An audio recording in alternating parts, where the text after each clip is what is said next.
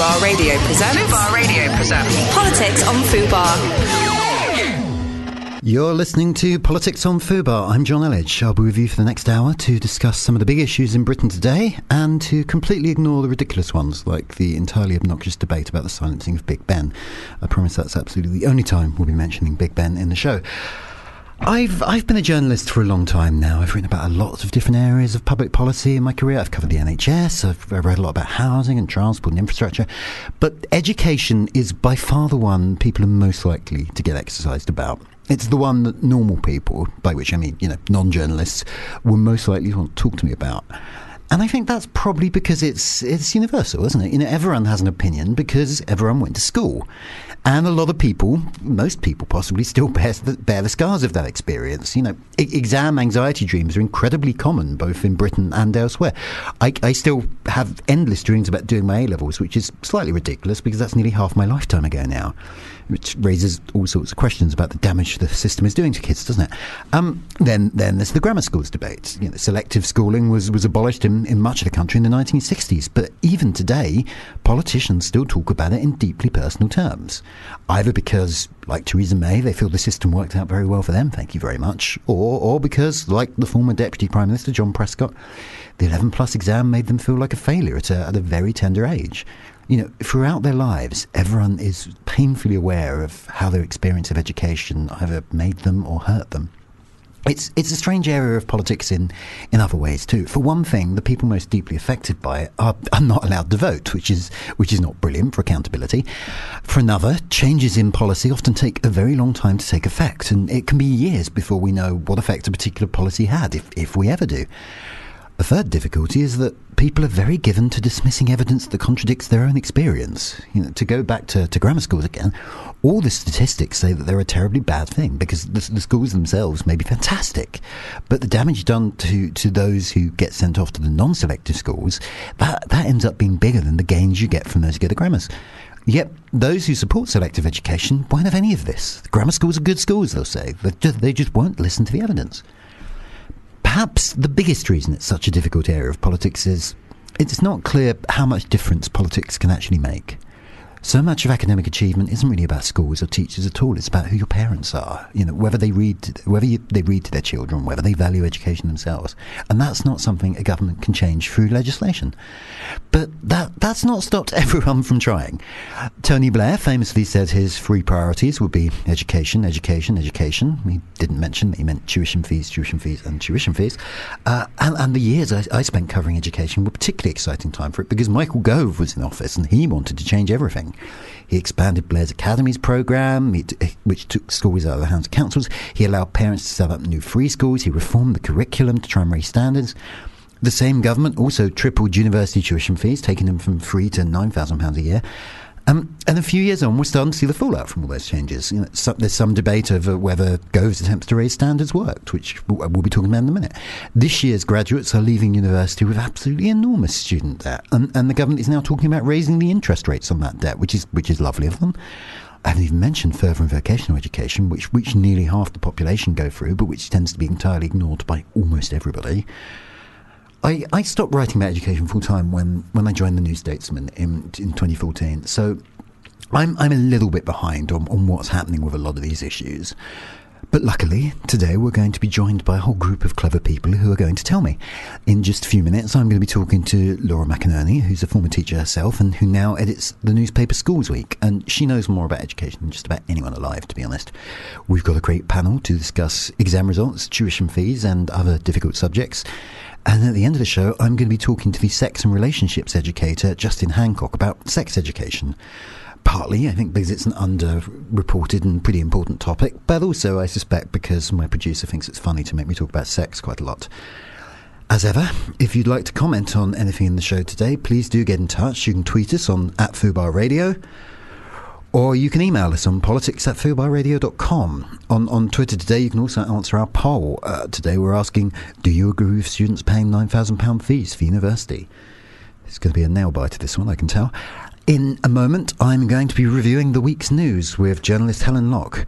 We'll be straight back after this trailer. Fubar Radio presents Sarah Love and Stiggy. So the question is, if there's one thing you could leave in the past, what would it be and why? Mark Lay says, me, the music, nights out, and the drugs were all better, in brackets, in general. Everything was cheaper. There weren't constant remakes of films I liked. I had a far easier job that paid a lot more money, and I wasn't as fat and got more pussy.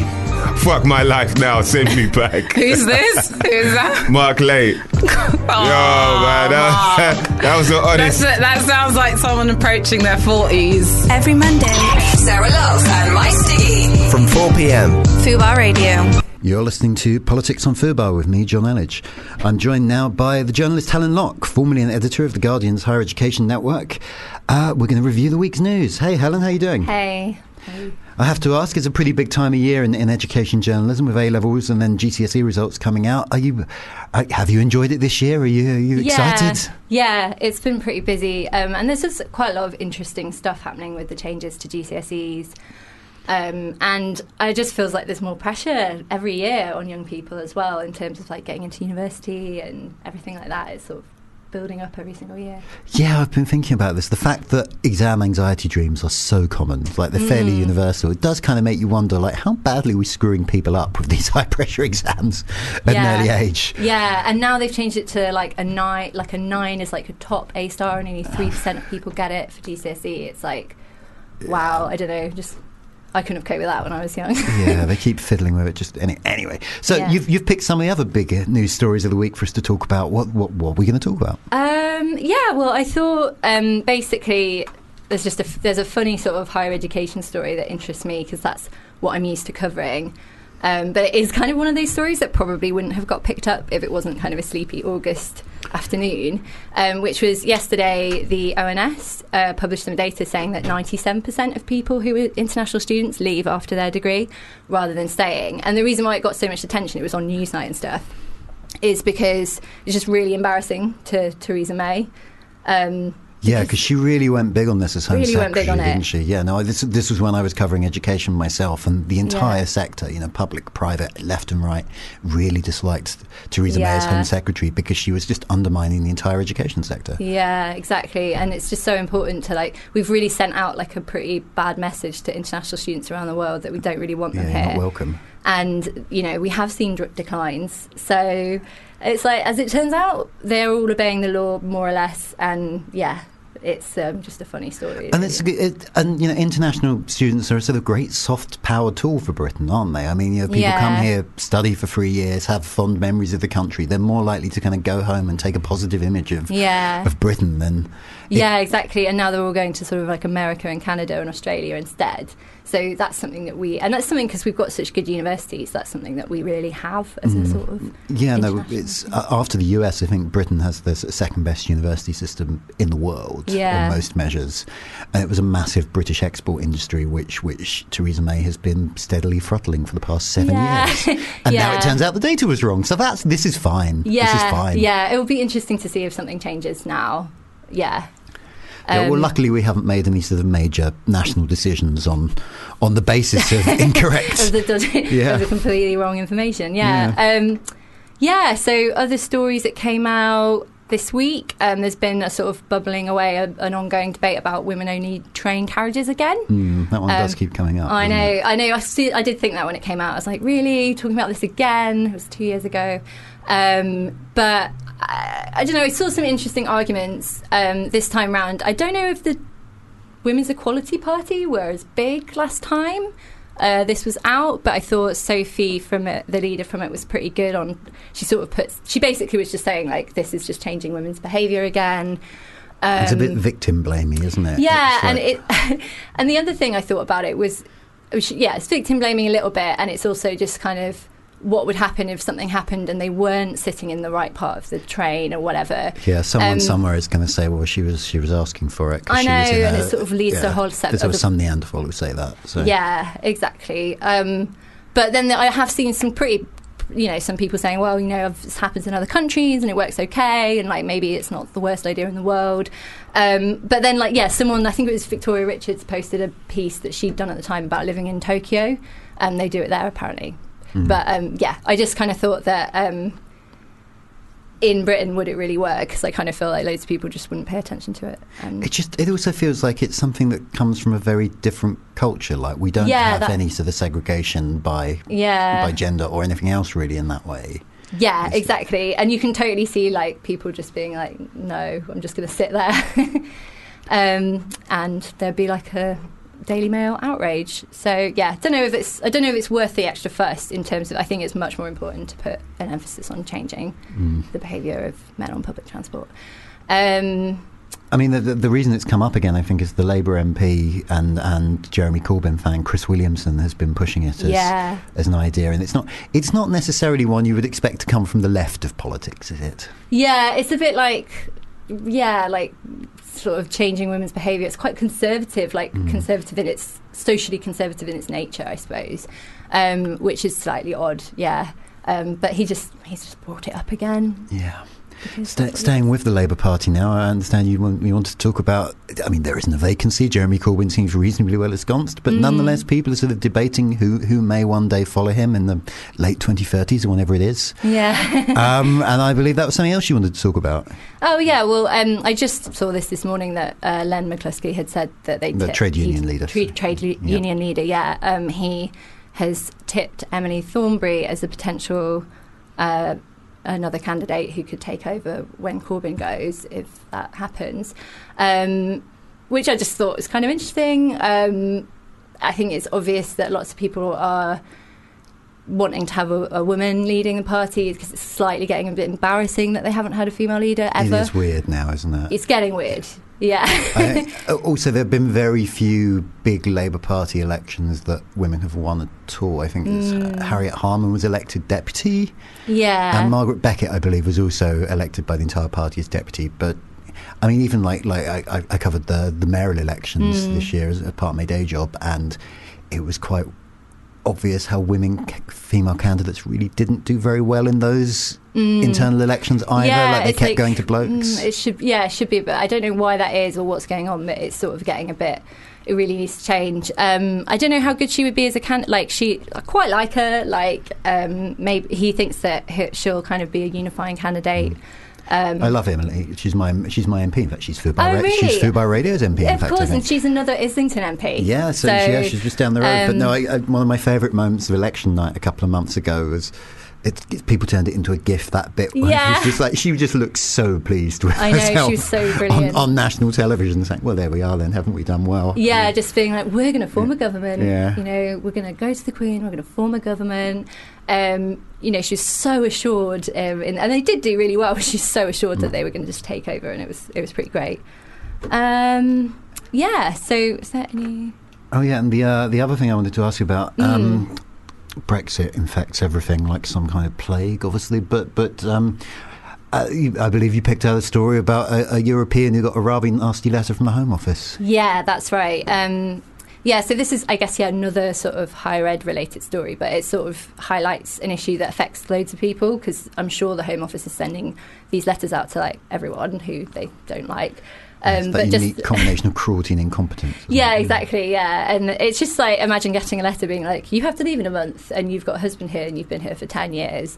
Um, but it does seem to get picked up when it's someone with this kind of profile, and I think um, it's it's that whole feeling, a bit like with the international students of we're just sending out a really horrible message to, around the world.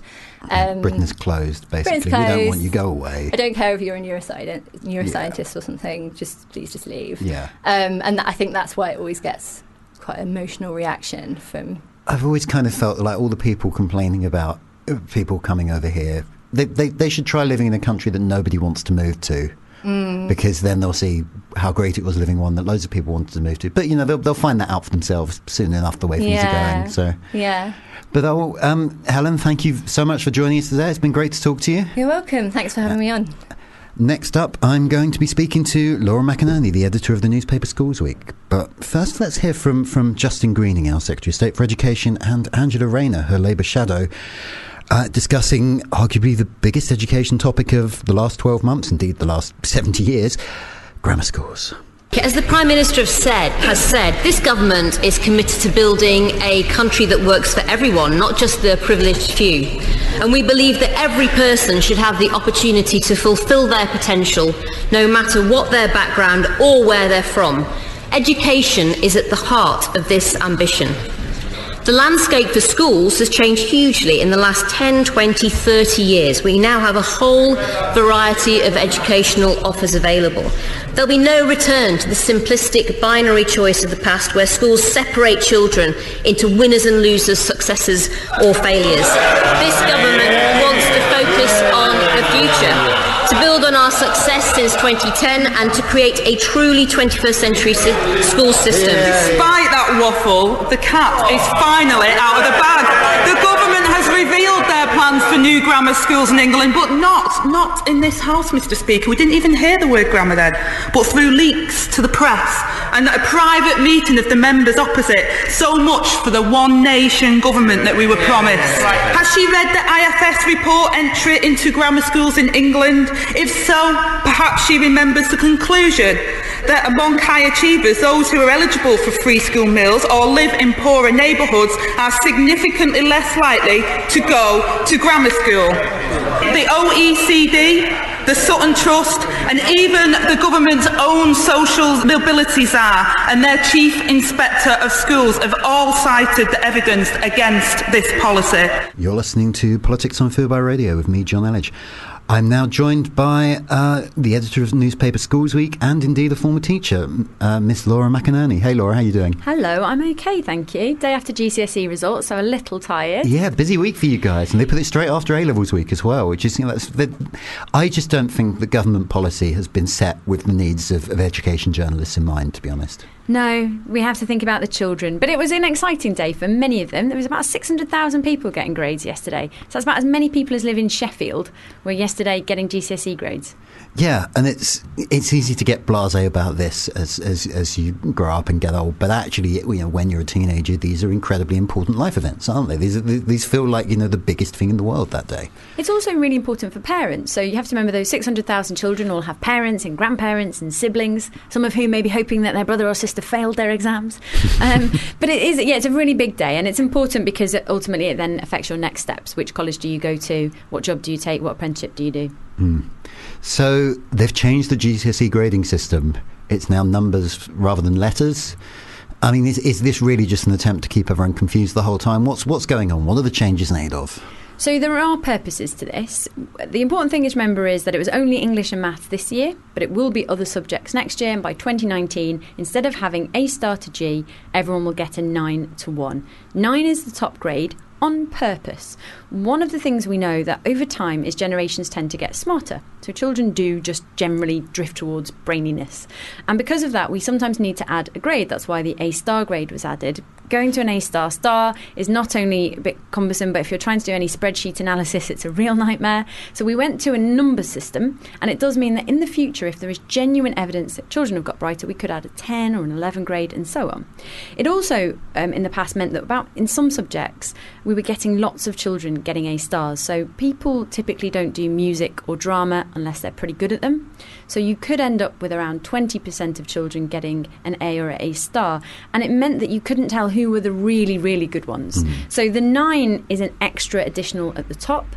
What's slightly problematic is nothing has really changed for the children at the bottom, and the government, for some reason, decided to make the four a standard pass and a five a strong pass. But it sounds a little bit like if you got a three, a two, or a one, you are essentially substandard. So it's not a helpful thing at the bottom end, but for those children who are very good, if you're exceptional at music or exceptional at English, then it's great for you. This has always been something that confused me about the system because it was the same with GCSEs, wasn't it? A C was seen as the pass grade, but there were D's, E's, F's, G's. You know, it, there's a whole variety of fail grades there, and if you're like, tell it, like, what, what's the? Is there any logic to this at all? What's the thinking? So they weren't originally called fail grades. They are actually called pass grades. C was considered a good pass. So it was always called officially the good pass rate. And the reason they brought them in originally was because um, they put together two different qualifications. One was sat by children in grammar schools, and one was sat by children who didn't make it in. They mushed the two together and kind of said the middle point is the point at which was the old bottom of the grammar school one. So that's why C was considered a good pass. But the rest were pass grades. It's only really in the last maybe seven or eight years that we've started this fail word popping in. So a D was somehow a fail. And that came about because when the Labour government decided to start bringing measurements of schools in, they said we're going to use the C grade and above as the rate at which we're going to measure the school. And that is when this shift came. It should never have been the case that a D or an E or an F is a fail for a child. It does feel like that's conflating two different things. There's like measuring the children's achievement and um, you know what they're going to do next in life, and measuring the school's achievement. And we, we often have one set of numbers to measure those two things, but they're very different ideas, right? Exactly. And unfortunately, about 20 years ago, when David Blunkett was bringing in these school measures, it was important. Comprehensives were not in a good state in the 1990s. There needed to be more of a focus. So they brought these measures in around GCSEs and said it's no longer acceptable that only five in every 100 children is passing a few of them. You need to get more over the line. Unfortunately, in that 20 years, it has become conflated. And so children's achievement is seen as a reflection of adults' work, those teachers' work. And the pressure has ramped up, the language has changed. And we found ourselves in this very odd situation where yesterday, not only do you have children panicking about their GCSEs. But on Wednesday night, I had head teachers ringing me, you know, wondering whether they should be going in and resigning the next day. They're really stressed out about this. So, you know, it's a bit of give and take. It needed to get better, mm. but it is a bit of a problem now. And there is also this, this phrase you hear, you know, teaching to the test. If, if, if you're measuring schools by their results in these exams, then they're going to focus a lot more on, on getting the kids through these exams. But there should be there should be more to education than that, right? It's not just about getting a piece of paper at the end of the year. Yeah, so the school's chief inspector, Amanda Spielman, has said that from this year, the school's inspectorate, who go in and check and see whether or not children are being taught properly, will in fact be inspected on how broad their curriculum is. So even though you're going to have this test measure, and you're going to have to teach really well and make sure this kid gets the grade, you're also going to have to make sure that other things are not going by the wayside and that children do still get access to music when they're 12. Lots of schools are pulling back on music education at the moment, for example. Um, that's going to have to stay in there, otherwise, you do risk your Ofsted grade, which is the other measure by which schools are looked at. To what extent is all this just a reflection of the fact that politicians have an urge to muck around with things? Like, if. Ed, education ministers often don't serve in the post for, for that long. Like Michael Gove was around for quite a long time, actually, but generally speaking, they'll do like 18 months or something. And in terms of their own career and their own end of term grades, they will feel the need to be able to point to something that they actually did. So it sometimes feels to me like where a lot of these things, not just in education, but in all sorts of bits of public policy, ministers are pushing changes so that they can say they made a change.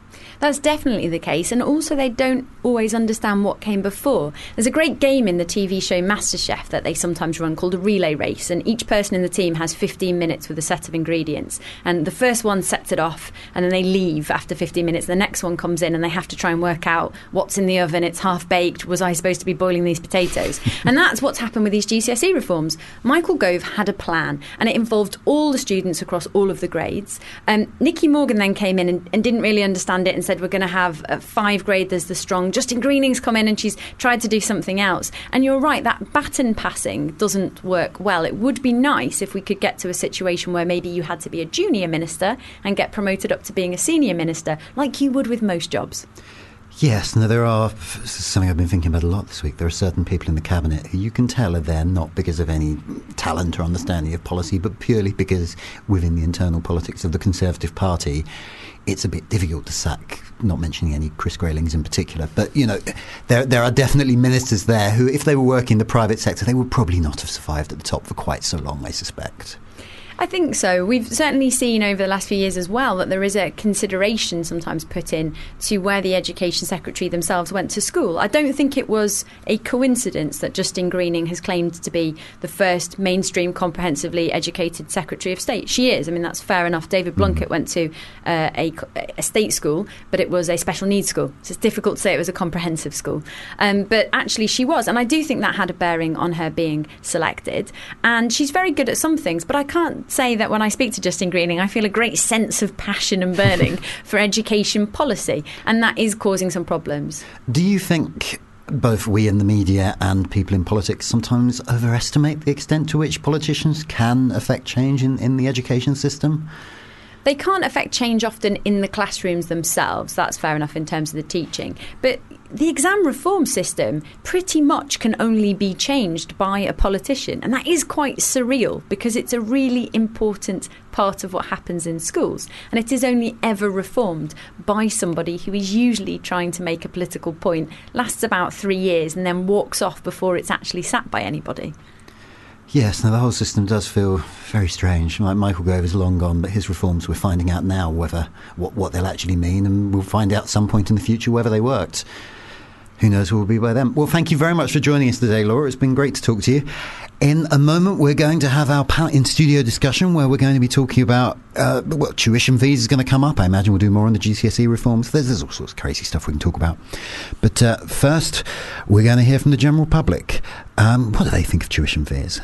I think that's excessive. Um, it's very difficult because you know you don't want to have a burden of nine thousand pounds over your head for the next 20, 30, 40 years or whatever your working career. Um, so what's better? I don't know. Um, maybe it was better that they they um, just pay the normal t- uh, tax, and obviously, hopefully, that they're going to because they've gone to further education, they're going to ha- get a better school, better jobs, whatever, uh, and they'll pay more tax in the, in the long run. It's total shit, right? It is total shit. It's unbelievable that you can charge the future generation to uh, to be bankrupt before they exist.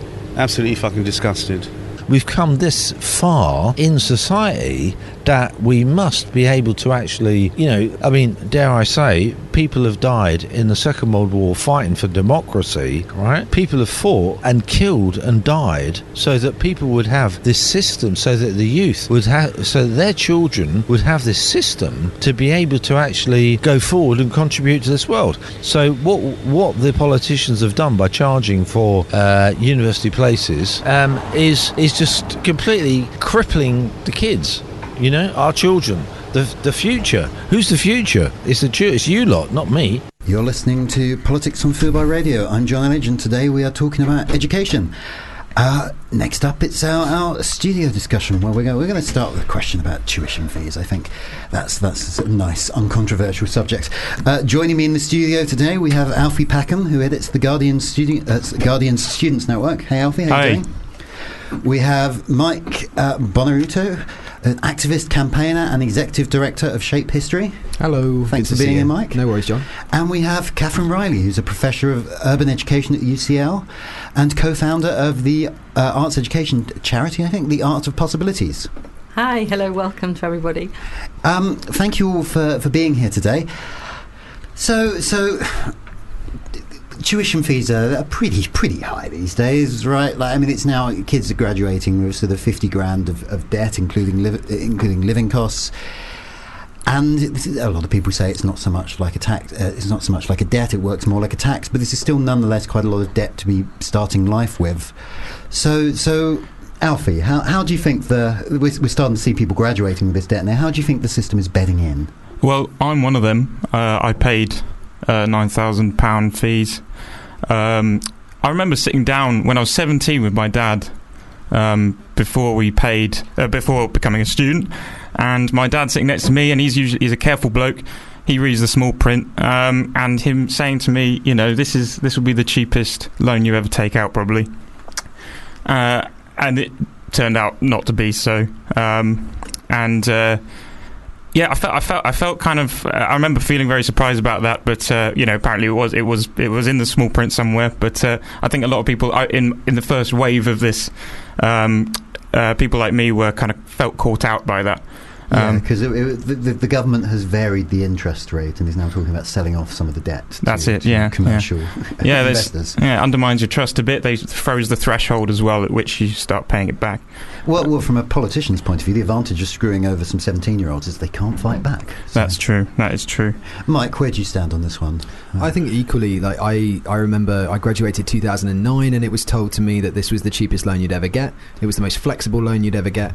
And, um, and therefore I took it. I went to uni, but I studied journalism um, and then took a, a, a career turn into PR and then eventually now run Shape History, which is a social change company. So we work with PR, but it's mainly for charities. And with that nature, I think when I'm employing people, I don't really look at their education in terms of their university. I look at their experience, their life experience, and that's more important. I think for it's definitely for their their um, their experience within the workplace. So when we look at it carefully and we look at the the economics of actually going to university now being so expensive at nine thousand pounds, is it far better off? i i i the question has to be asked: Are there some courses that are worth paying nine grand for more than others? Mm, no, one of the strange things about the policies, I think the expectation was that there would be a range of different fees on option uh, uh, on offer originally. So you know you Yes. might pay nine thousand pounds for Oxbridge or UCL or whatever it might be, but if you went to I don't know the University of Southampton Solent or something, the expectation would be fees would be lower.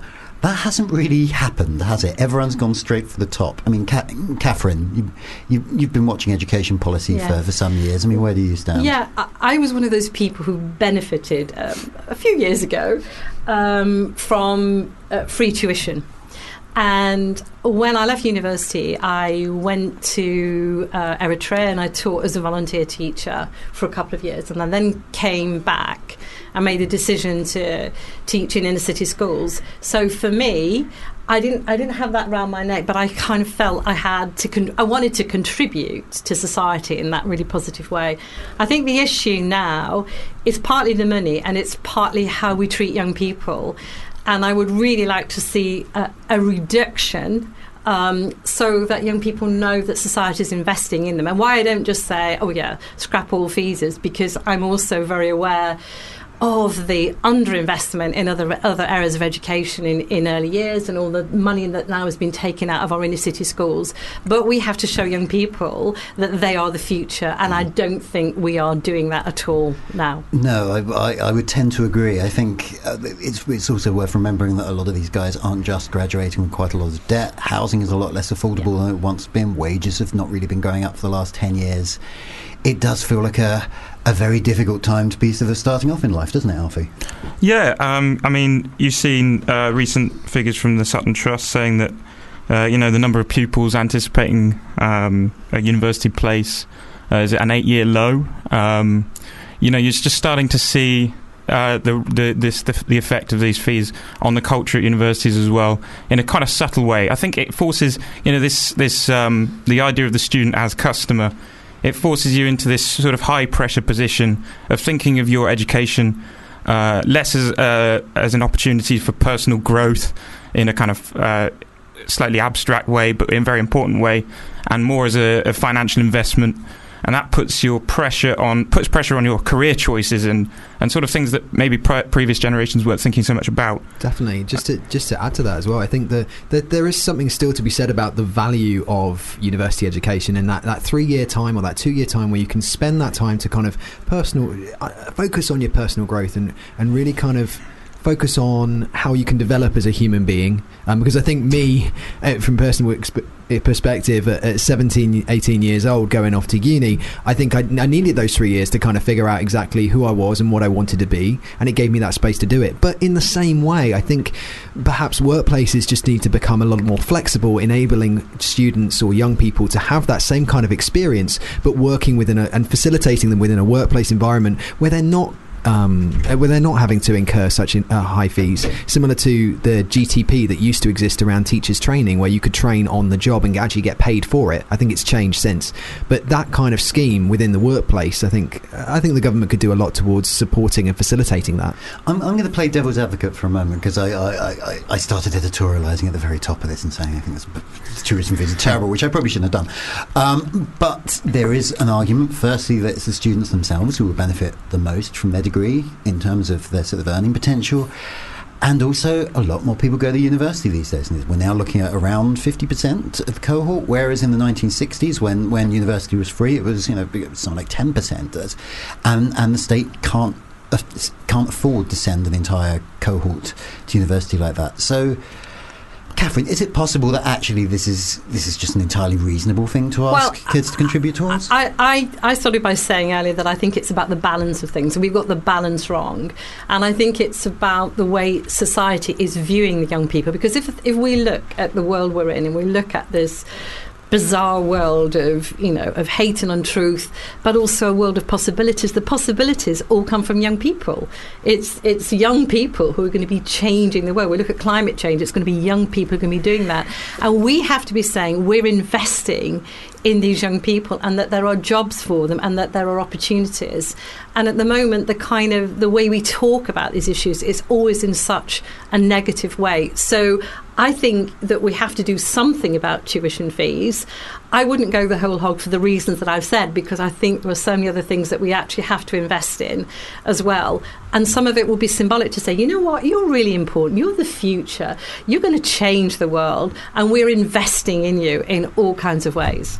Is there a danger, do you, do you guys think, that um, because people are now starting out with, with quite a lot of debt when they're 21, 22, that they're not taking risks, they're not going out and doing creative things, they're not thinking, hey, I'll start my own business because there's a lot of pressure to get a, a decent wage and, and just try and you know, pay off that debt and get on the housing ladder? I think a lot of um, th- there's a there's a need now for a lot of young people to start their own businesses, which is really really fascinating, and and definitely with schemes such as um, uh, the SEIS scheme, which allows young people to get investment for their young uh, uh for their young entrep- uh, sorry their entrepreneur enterprises, um, is fascinating. But I, I, from my own personal perspective, I don't know whether at sort of coming out at 16, well, sorry, at 19, 20 years old, whether I'd want to start my own business there and then. I think I needed about six years experience, seven years experience, trialing things out and learning what's best. So, but uh, to, to your question, Jonn, I think that that that young people would also be de- deciding on uh, roles that have a slightly higher salary attached to them to pay off that debt,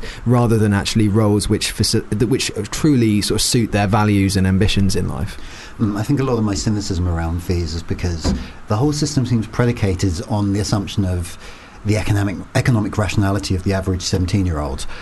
I did an English degree because I thought it would be easier to meet girls doing English than if I did physics. So I'm not I'm not entirely sure I would have made a different decision if there had been fees. Maybe I would have, but I'm I'm just slightly cynical about whether at, at such a young age you're in a position to be making these these decisions about what kind of careers you're going to open yourself up to. I, I think the key thing is that it's predicated on a view that really what you know you go to university, you get your degree, and really what you're supposed to be about is earning lots and lots of money, and therefore if you earn lots and lots of money, then you can pay this off, and it doesn't really really matter.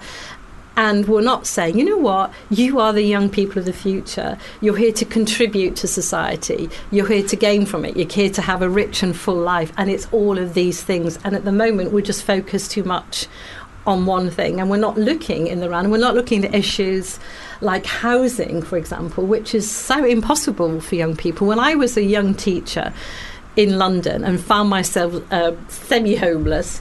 Um, at that time, the Greater London uh, Authority, the GLC, had a what they call a hard to let. So y- there was was accommodation, uh, in what was council housing then, and I lived in a place called Dog Kennel Hill for a couple of years, very, very happily. Was it, was it Um, well named? Dog, uh, yeah, yeah, it, that really is. I haven't made that up. It's it's a, a, a interesting place to live, but how we even think about our housing, how we talk about our housing, you know, how we talk about this nasty thing called social housing, where kind of nasty, uncared for people live, is all part of the same problem that we're not saying, you know, our young people, who they are, how we're going to grow, how they're going to develop, how they're going to enrich their lives. And we need to change the way that we're talking about young people. And I Just- think politicians really need to do that. Just to add to that, I would completely agree. And, and if you if you shift the value from a monetary perspective or a revenue perspective into a values based perspective, you can start to see the type of businesses that young people are starting today. Shape History itself is a social enterprise, so it doesn't set out to make a profit at all when working with charities. But in that nature, there's so many. You look, you go down to Google Campus in Old Street in Shoreditch, and you just see the amount of startups that are, that are starting up for young people under the age of 22 23 and each of them have a social purpose a social nature to what they're to integral to their business. They're there to make money but they're not there to make massive amounts of profits. And if they are they're reinvesting that back in. And i think as, as you've been rightly saying that kind of nature of what young people are looking for now in work needs to almost be pushed back onto the education system to look at actually how are you valuing monetary and uh, and revenue based um, things, for lack of a better word? Um, and and could it be more about kind of how do you benefit others, which I think you're alluding to? Yeah. One group of people who do clearly value monetary matters are the vice chancellors of our university system, some of whom are earning um, spectacularly good money. Um, and the former Labour Minister, Andrew Adonis, has been taking it on himself to to, to try and start a, a debate about that. I mean, so, so really, what I'm asking you is, is a good vice chancellor worth a quarter of a million pounds, do we think? Is anyone uh, I going to mean, come in you on could you could ask the same question about any top of CEO. You could ask the top CEOs of charities, are they worth that money? I, I would say, I would say yes. I, controversially, Oh, unexpected? Okay, Yeah. make your argument. What's the...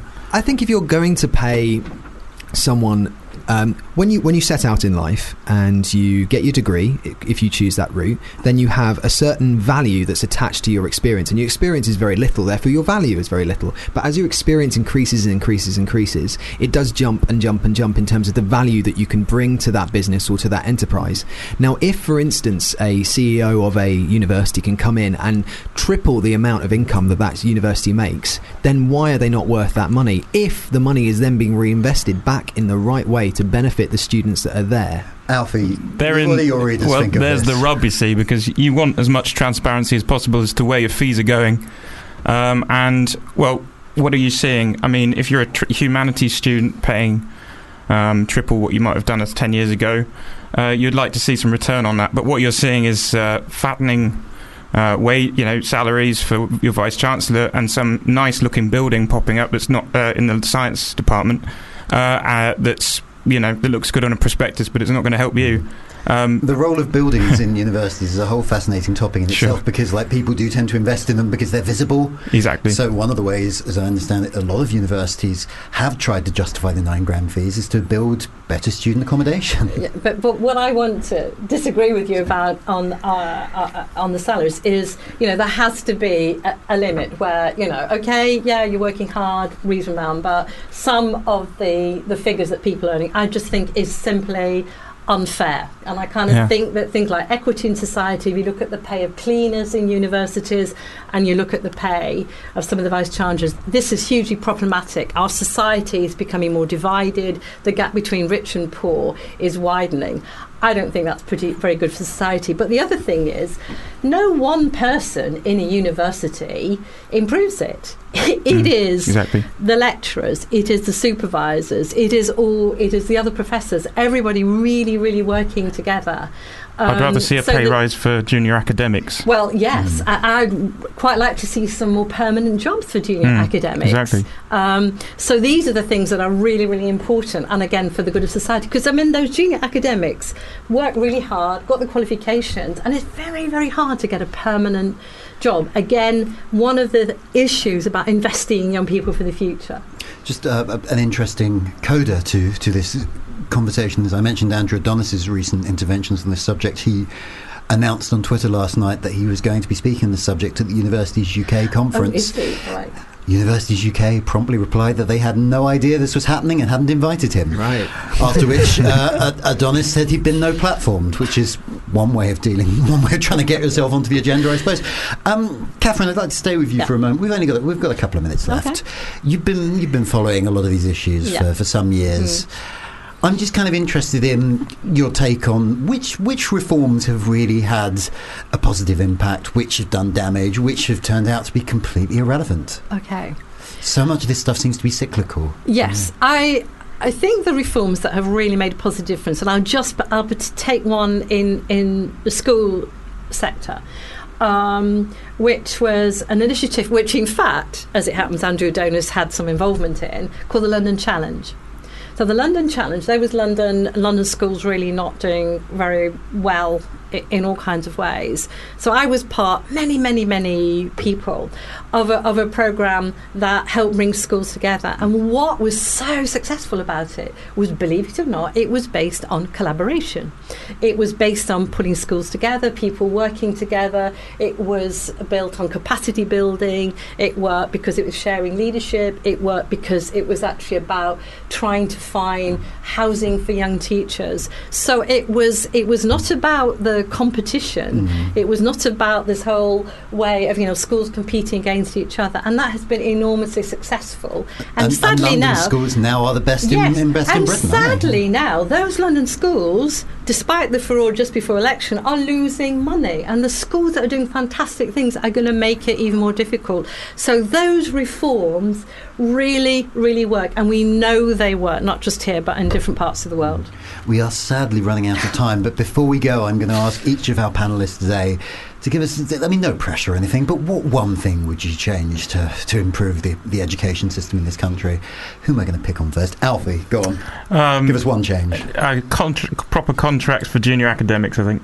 Okay, that's a good There one. go. This is nice you're thinking about the, the I, just, I don't know than why I've come out so strongly in favour of junior academics, but it's just stuck in my head now. Okay. And you put Well, me under pressure, Jonn. I'm, I'm, sure, I'm sure that's a good way of making friends in the in academia. Sure. Mike, what you got?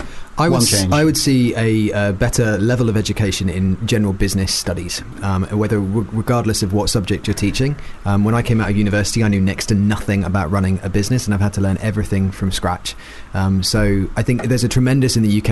Uh, in the UK, there's a tremendous amount of support out there for young entrepreneurs to start their own social enterprises and businesses, and ne- more needs to be done to either educate around business studies in the UK at any level, or to be given uh, young people an option when they get the chance to go to university. Do you go through the UCAS system, or do you potentially go and start your own business, or go through an apprenticeship? Last but not least, Kathryn. Okay, my focus would be a different way of talking about schools. Talking about schools as places of belonging and well-being. When young people feel they're safe and feel they belong, they achieve well. When they achieve well, they develop a sense of agency. That is a sense that what they do that can make a difference. I want to see that agency for young people, and it's more than exams. When they have a sense of agency in their schools, they think and believe, and quite rightly, that they can change society, and that's what we need. Well, I'd like to thank all my guests for joining us today. That's Alfie Packham, Mike Buonaiuto, and Kathryn Riley.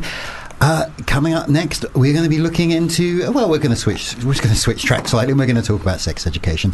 I'm going to be speaking to the sex and relationships educa- educator Justin Hancock.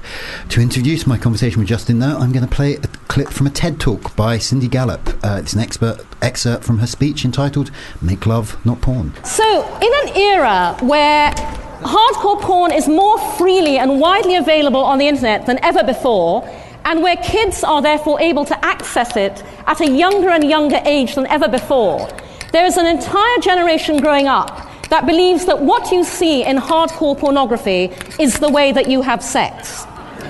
And this is particularly exacerbated because we live in a puritanical double standards culture where people believe that a teen abstinence campaign will actually work, where parents are too embarrassed to have conversations about sex with their children, and where educational institutions are terrified of being politically incorrect if they pick up those conversations. And so it's not surprising that hardcore pornography de facto has become sex education. You're listening to Politics on Fubar with me, Jonn Elledge.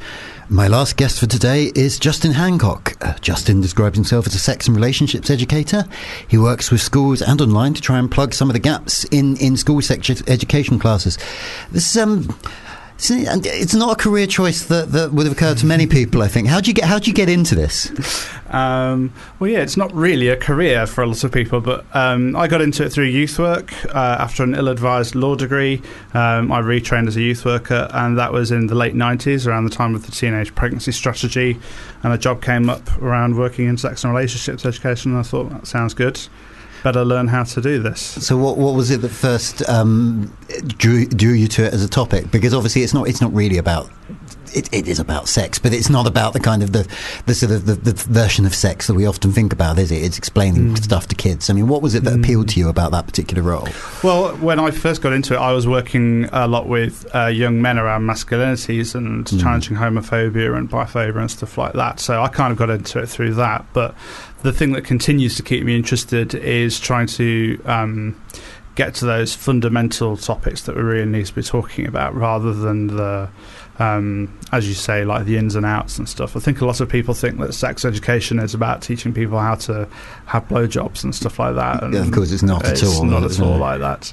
Um, So, so, yeah. do you want to give us some some some idea of the sort of things it is about? What are the kind of topics that you, you would be talking through with people on a on a day to day basis? I mean, I just heard Cindy talking about porn there, and I'm a big fan of Cindy's, and she likes my work too. But I think porn isn't one of the topics that we really need to be talking about. I think we need to kind of go back a step and talk about the really fundamental stuff. So, to allow young people to kind of um, to talk about how they feel about themselves, uh, to talk about the, the expectations placed on them around gender and sexuality, to look at different kinds of relationships and what a healthy relationship looks like, but also to be critical of romantic relationships and what we're taught about that.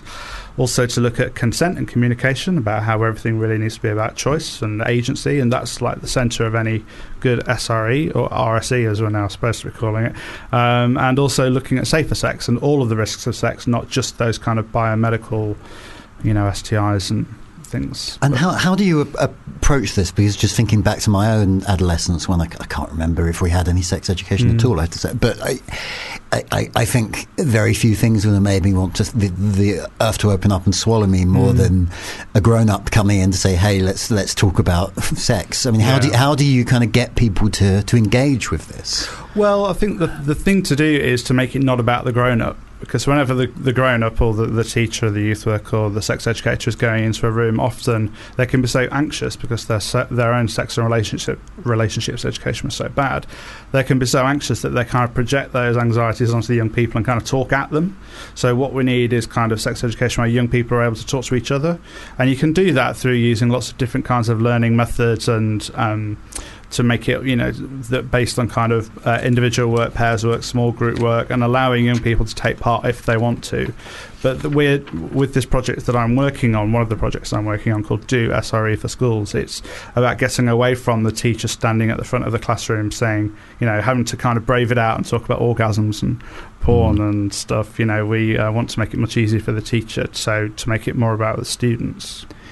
How do you think provision on in this area in schools is at the moment? I mean, the schools really kind of doing what they need to be doing? It's incredibly patchy, um, and one of the problems is we don't really know. But I, so I'm kind of going on what colleagues are telling me, and uh, when I speak to schools and coordinators in in local authority areas. But you might get one or two schools in a local authority area who.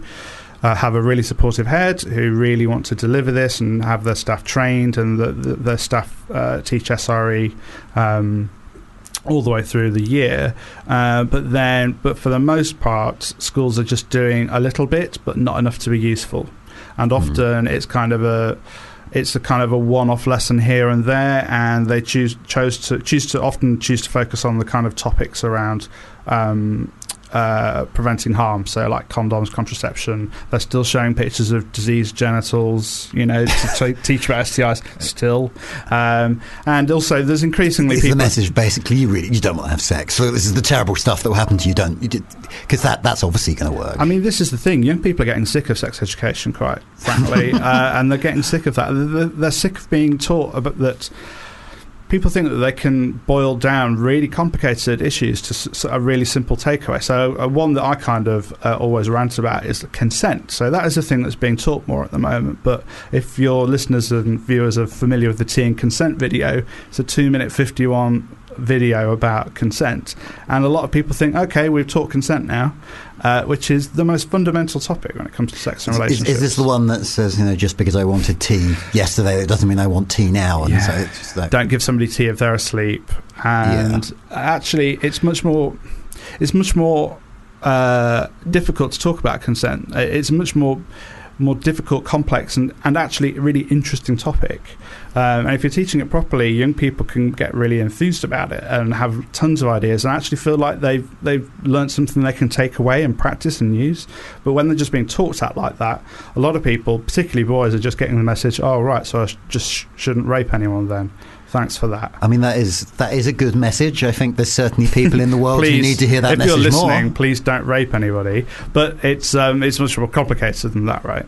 Of course, yeah. It's yeah. A lot of people who do commit what effectively rape do not realise that that is what they're doing at the time, right? And this is why consent is so important. Right? Well, a lot do, but um, but consent is more than just yes means yes and no means no. It's a, a, a, a it's a much broader and more complex area. Another reason this feels like a, tr- a tricky area to me is is where parents fit in because you know mm. presumably there's a lot of parents who are very worried about the lack of sex education or lack of good sex education and or, or don't know how to handle it at home. Mm.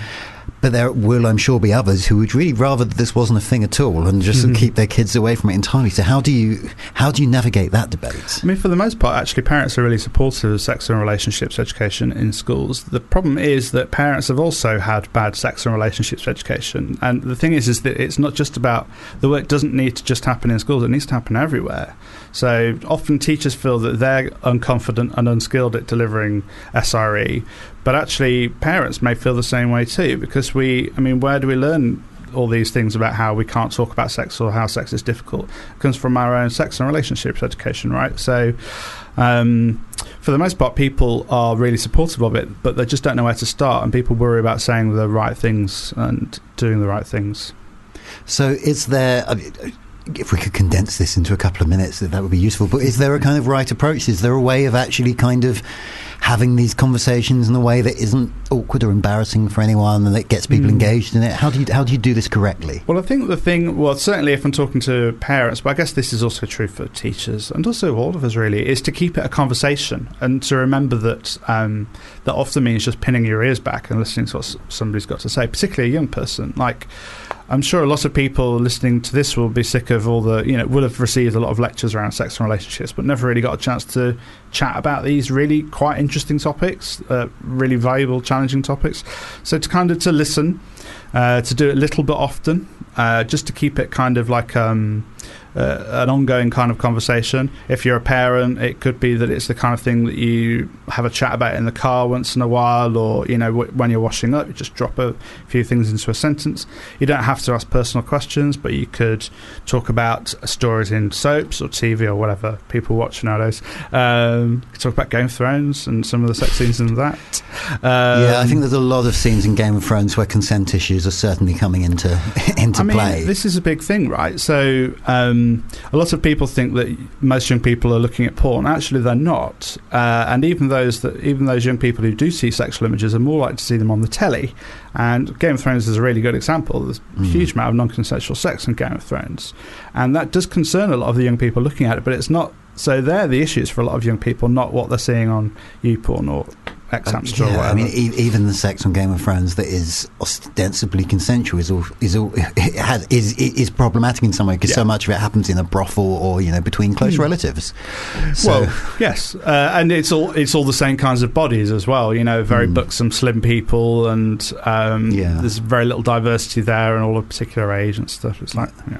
You, uh, as you said at the top of the segment, you've been you've been doing this for, for some years now. Do, Mm-hmm. th- do you think it's got better? Are things moving in the right direction? Uh, in some ways, yes. In other ways, really not. I think there's still a lot of work to do with schools. I mean, the problem with schools, and this is like the political element of this, I guess, is that we are going to get um, mandatory sex and relationships education classes for for young people in schools. But there's never been a worse time for that to happen because the charities are there to deliver it just don't have enough funding at the moment. And also, a lot of the people who used to deliver this, I- I've got a youth work background. Often areas don't have youth services anymore. Well, as, as ever, there's a lot to discuss, but we have sadly run out of time. So I say thank you to my guest, Justin Hancock. Uh, and thank you to you out there for listening. Goodbye. If you enjoyed this podcast, please don't forget to rate and review us on iTunes.